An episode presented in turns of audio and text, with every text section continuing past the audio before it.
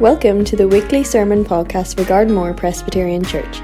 Keep up to date on our website, gardenmorechurch.org, or search for us on Facebook. Well, chapter 41 of the book of Genesis, and thank you for your patience as we read, read it in its entirety. Uh, it's the account, really, of one man's amazing release from a foreign prison. If this was Hollywood, if it was a movie, well, there'd have been explosions, there'd have been fistfights, uh, there'd have been a, a beautiful woman whom Joseph falls in love with. But the reality was somewhat more sedated, but no less dramatic in terms of this prisoner being sprung to solve a royal riddle and then to rise to become Prime Minister of the nation. And all in the plans and the purposes of Almighty God. Joseph had been in jail for two years, uh, serving a sentence for a crime that he did not commit. But God hadn't forgotten about him. Indeed, the ordering events by the Lord, as the Pharaoh has a dream and is then told by his cupbearer, who realizes in an instant when the Pharaoh has a dream he, he, of his shortcomings. Uh, and, and, and then having the boldness to, to say to Pharaoh, Oh, I remember a, a Hebrew prisoner. I wonder how that might have gone down the Pharaoh's ears. But he can interpret this. And all of this is in the sovereign hands of Almighty God. So let's look at what happens. It's a lengthy chapter, and we're not going to be able to deal with everything, but maybe three little headings that might help us, and, and they're there up on the screen. Firstly, a recollection of the past. Now, Joseph was only, remember when he was sold to the caravan of Ishmaelites by his brothers, he was in his mid teens. And probably only a matter of weeks before they then uh, made their way to the city and sold him at, at a, a market in an auction, and he was bought by Potiphar. And he served in Potiphar's house for around about 10 or 11 years as a slave. And then he was imprisoned before, for two years, before what we come to uh, here in chapter 41. So work it out. For nearly half of his entire life, he'd either been a, a slave or he'd been in prison. But as we've noted several times already, Joseph's adverse circumstances did not result in him either rejecting God or holding some kind of bitter, resentful spirit against those who had done him wrong. Joseph served God wherever he found himself with faithfulness, humility, and integrity. And there's, there's no doubt that it was because of Joseph's witness to the cupbearer when he was in jail interpreting his dream that his life was about to take this dramatic turn as out of the blue, uh, in the prison cell, he's, he's summoned to appear before Pharaoh. Just as God had put dreams into the unconscious minds of Joseph as a boy, as, as he had put them into the, the cupbearer and the baker in prison, so he does the same here with Pharaoh. One night, two dreams. And when he awakens the next day, he's absolutely full of apprehension. So much so that he calls for all the magicians and all the wise men of Egypt come and tell me the meaning of these dreams. And this convention of magicians and wise men come up with absolutely zero. For all their so called wisdom, and expertise, nobody can tell Pharaoh what his dreams mean. It's as if God fills the mind of the Pharaoh with dreams and empties the minds of the wise men who are summoned. And to read this chapter, as I've already said, is to read of the sovereign hand of God absolutely everywhere. The Pharaoh's dreams, the soothsayer's ignorance, the cupbearer's recollection at exactly the salient moment. Joseph's willing service. God at work in all of this, majestically sequencing with pinpoint divine precision that Joseph would be right where he wanted him at the time that he wanted to use him to bring glory and honour to his name. Had those two years in prison been easy for Joseph? Had the 11 years of slavery before it? Well, we're not specifically told, but we can certainly imagine what might have been going through his mind. Why hadn't the cupbearer remembered what he'd done in the span of the best part of 700 days and nights? Why had his life just seemed, up to this point, certainly from the age of 15 or 16, just seemed to be one long series of injustices? You can almost hear him repeating to himself what the psalmist wrote in Psalm 13 How long, O Lord? Will you forget me forever? How long will you hide your face from me? How long must I wrestle with my thoughts and every day have sorrow in my heart? Isn't honesty with respect to God always the best policy when we come before the Lord with a heavy heart? But you see, there's something to learn here.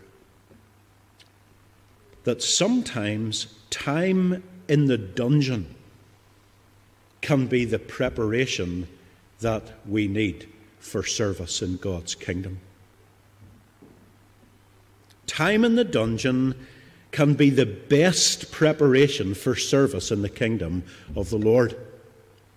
I can think of several people whose personal circumstances were akin to spending years in the dungeon, like Joseph.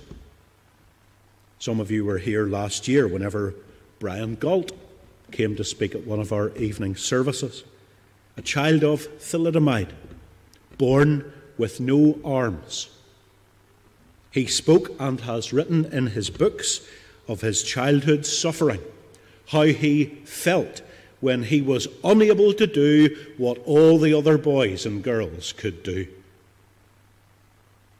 And yet, the dungeon of that, of that cauldron of life experience prepared him for a ministry of addressing hundreds, sometimes thousands of people, telling them about his experience of the saving and sustaining grace of God. I can think of a woman whose husband simply upped and left her, left her and her two children. Proceeded then, he was living a life of selfishness and indulgence, and that what became a time for her as a result of enormous darkness in her life. She then became part of a Christian ministry, along with others in similar circumstances, which sought to reach out to those men and women whose husbands and wives had deserted them and left them lonely and broken-hearted. Who else but those who have been through that experience are best placed to minister to those in similar circumstances? That's just two examples of whom it could be said they were years in the dungeon not of their own making, yet through the cauldron of that time, God used their lives and their experiences to be a blessing to others. Let me ask you have you ever been in a dungeon? Are you in a dungeon now?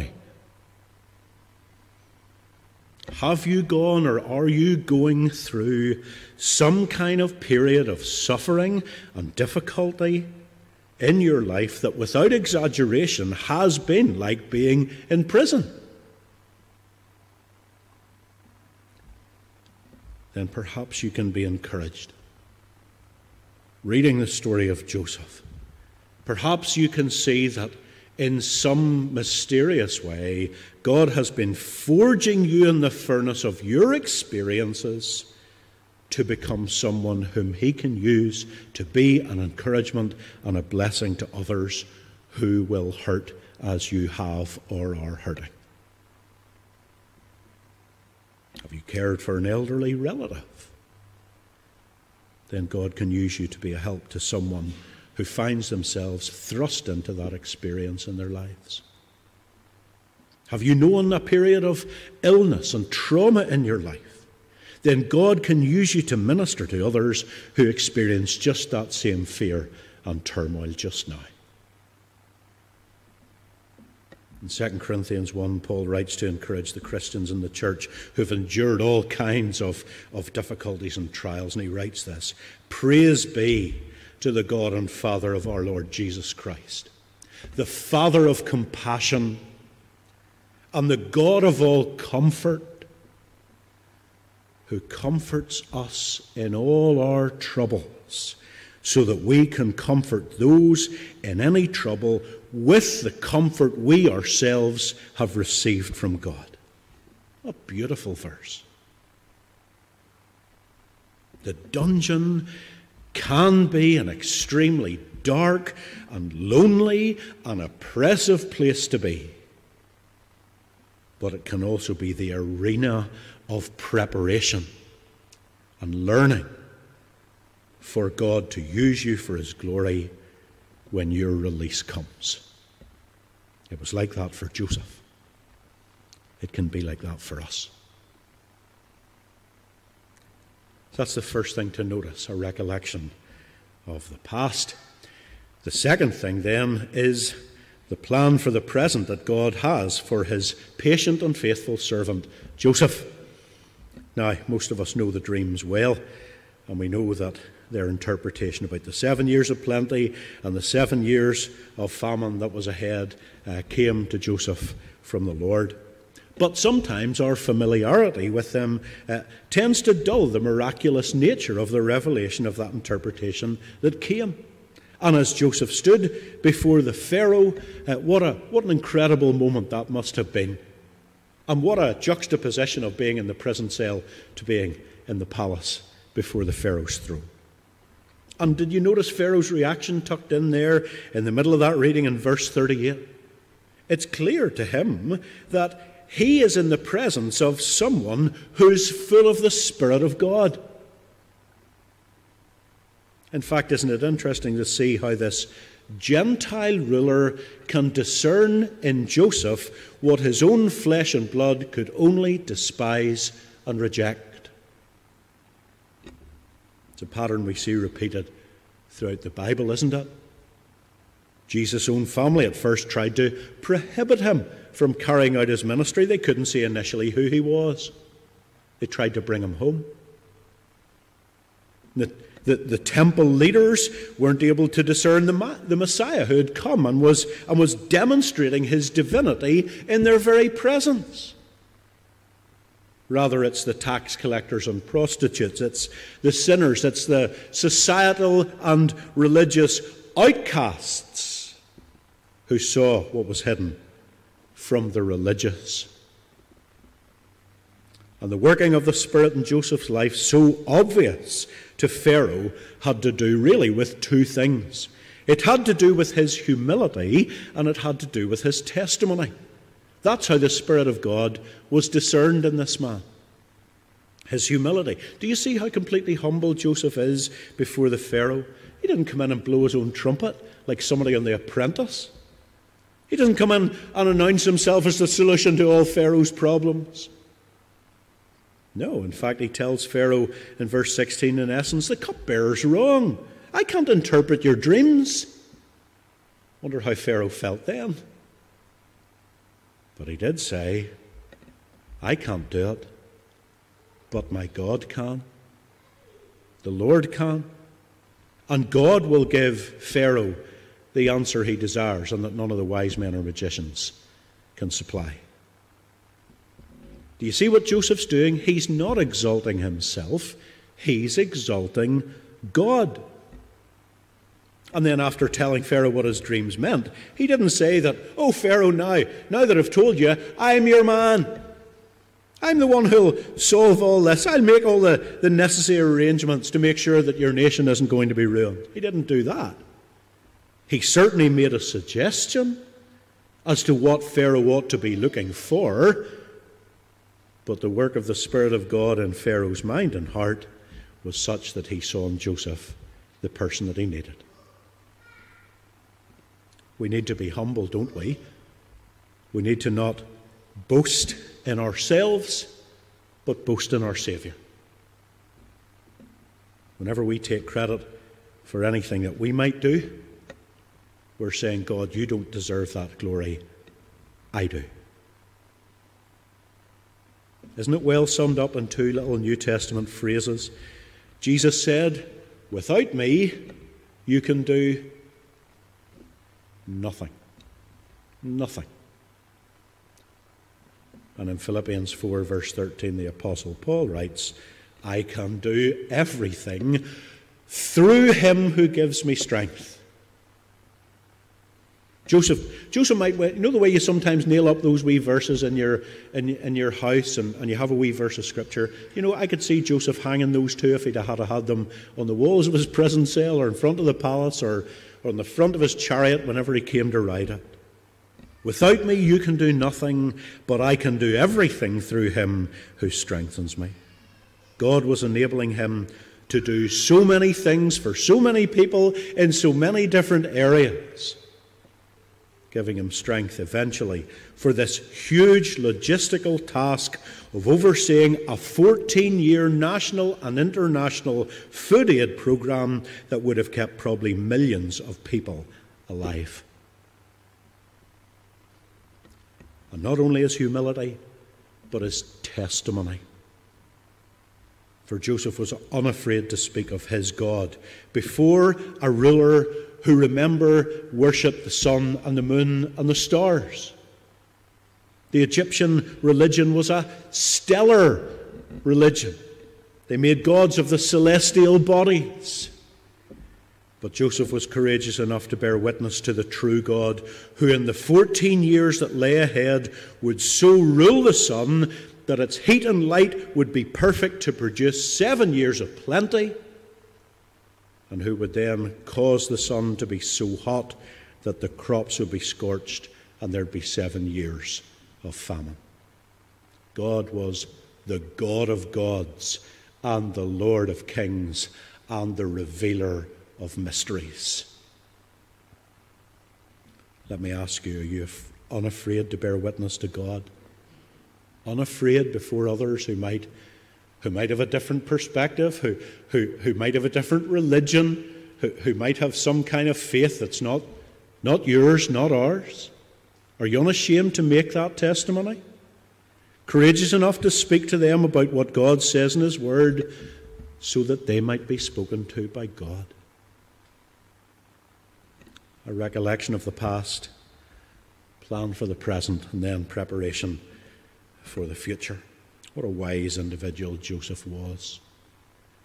He not only gave to Pharaoh God's interpretation of the dreams that he had, but he went on, as I said, to suggest this uh, smart plan whenever uh, he would eventually implement it as Prime Minister. But it was a smart plan. Smart. If implemented, it would ensure Egypt's survival for a long period of famine. And I say smart because that's a little acrostic. If you see it up there for Joseph's good planning here, maybe it might be helpful if applied to, to the goals that we set ourselves in our Christian lives. Uh, forgive me for repeating it, but I, I came across in one of the books that I used in preparation for this morning. I thought it might be helpful for us when it comes to setting goals. Uh, they need to be specific goals. Joseph gave Pharaoh a detailed set of arrangements that specified what needed to happen for the conservation of resources. It was measurable. Not sure it would have pleased the people whenever they were taxed at 20% uh, through a seven year period, but they wouldn't have been complaining whenever the seven years of famine struck. I can assure you it was measurable. The goals were actionable. Joseph's plans would involve everyone in Egypt playing their own individual part for the preservation of everyone together. And boy, doesn't that resonate with us today. Realistic goals. It was a workable enterprise that, if taken on, would produce favourable results in the end. And there was a time frame. It had a beginning and it had an end. And it wasn't a project that would last forever and a day. Isn't that nice wee thing? Smart. Now, sometimes I'm aware setting goals can be a, a harsh master rather than a helpful servant. But maybe that might help us to, to keep these things uh, in some kind of biblical perspective because Joseph set goals, Joseph made plans, he prepared for future for the land of Egypt. And every day for 14 years, he was God's instrument of blessing for the people of the land, and indeed, as we'll come to see, for people further afield. And just as we draw to a close, while from Joseph's perspective the plans were important and necessary, if great suffering was to be avoided, I think that Genesis chapter 41, verse 55, is a gem of a verse. For it gives Pharaoh's perspective on the man in whom he placed his trust for the future for his country as his country began to be on edge a little and began to, to wonder uh, what the future was. Because when the years of famine began and hunger increased and the people were in mortal danger of starvation, the message was quite simply this Go to Joseph and do what he tells you to do. Go to Joseph and do what he tells you to do. If you do that, Pharaoh was saying, you'll live. If you don't do that, you'll die. Here's a pagan king telling an idolatrous people to go to a servant of God if they want to live. What a magnificent picture of our need to go to the suffering servant, Jesus Christ. Go to Jesus and do what he tells you. Do that, and you'll live forever. He's the answer to this spiritual famine that sin brings to our lives. And without Him in our lives to, to remedy that, we will surely die. John 6:35. Do what he tells you? Well, this is what Jesus tells us.